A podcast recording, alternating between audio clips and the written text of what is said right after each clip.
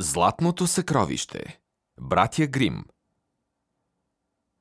Живял някога един селянин, който имал 3 синове. Минали години, синовете му пораснали и станали хубави и силни момци. Ала за беда, никаква работа не им била по сърце. Бащата се трудел цяла година от сутрин до вечер. Орял, жънел, грижил се за животните, за да храни и облича децата си, а те по цял ден тичали из полето, къпели се в реката и презумно им минавало да се хванат за някаква работа. Старецът обичал земята си, обработвал я добре и всяка есен събирал богата реколта. Всичко в ръцете му, и житото, и плодовете в градината, били безценно съкровище. Така минавали годините.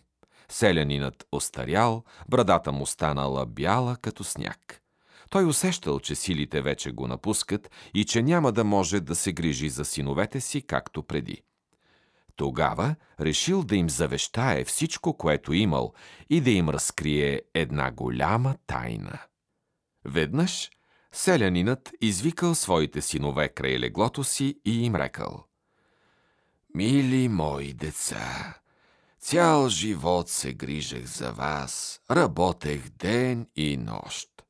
А сега, когато смъртта е близко, не мога да ви оставя нищо друго, освен малкото парче земя и градината.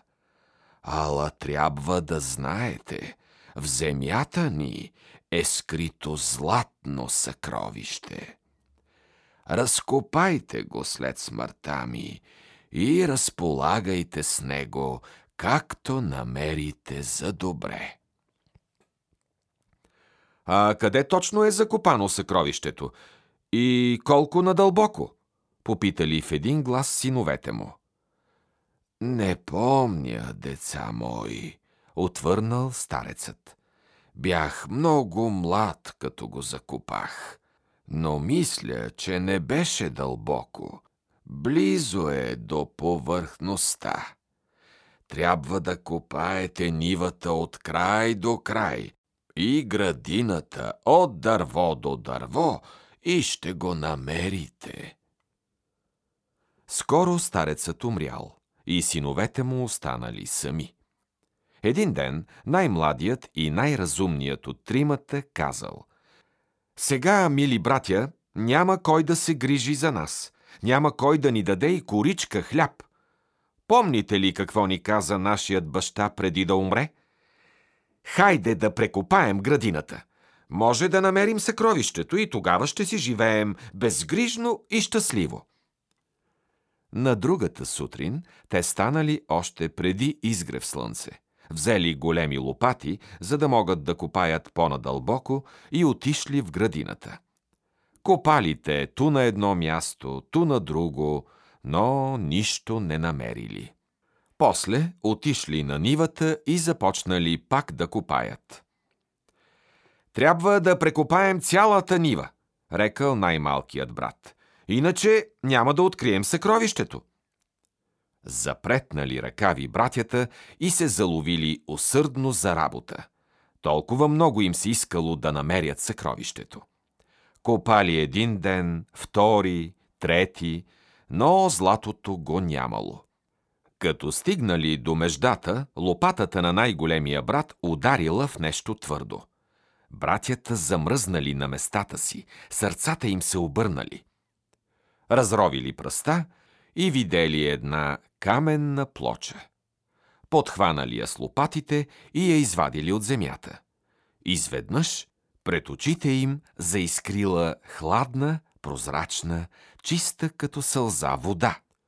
Така вместо златно съкровище те намерили вода. Тогава единият рекал: Братлета, не се натъжавайте. Хайде да направим тук кладенец, иначе все ще трябва да носим вода отдалеч.“ Заловили се те отново за работа и направили чудесен кладенец. Водата била вкусна, сладка. Хората от цялата околност идвали тук да черпят вода от този кладенец. Ала братята не се отказали да търсят златното съкровище. Сега се захванали да прекопаят градината. Копали те от дърво до дърво, но нищо не намерили. Една сутрин най-големият брат погледнал нивата, която била така старателно разкопана, и рекал: „Вече е време за сеитба. Хайде да засеем нивата, може и да се роди нещо. Така трудът ни няма да отиде на празно.“ Засели те нивата, поливали я с вода от кладенеца, плевили я, грижили се също и за градината. Накрая реколтата и от нивата, и от градината била толкова богата, каквато хората не били виждали. Братята я събрали, поделили я помежду си и отново започнали да копаят, за да търсят златото. Веднъж средният брат рекал: „Ех, братлета, трудът ни е напразен.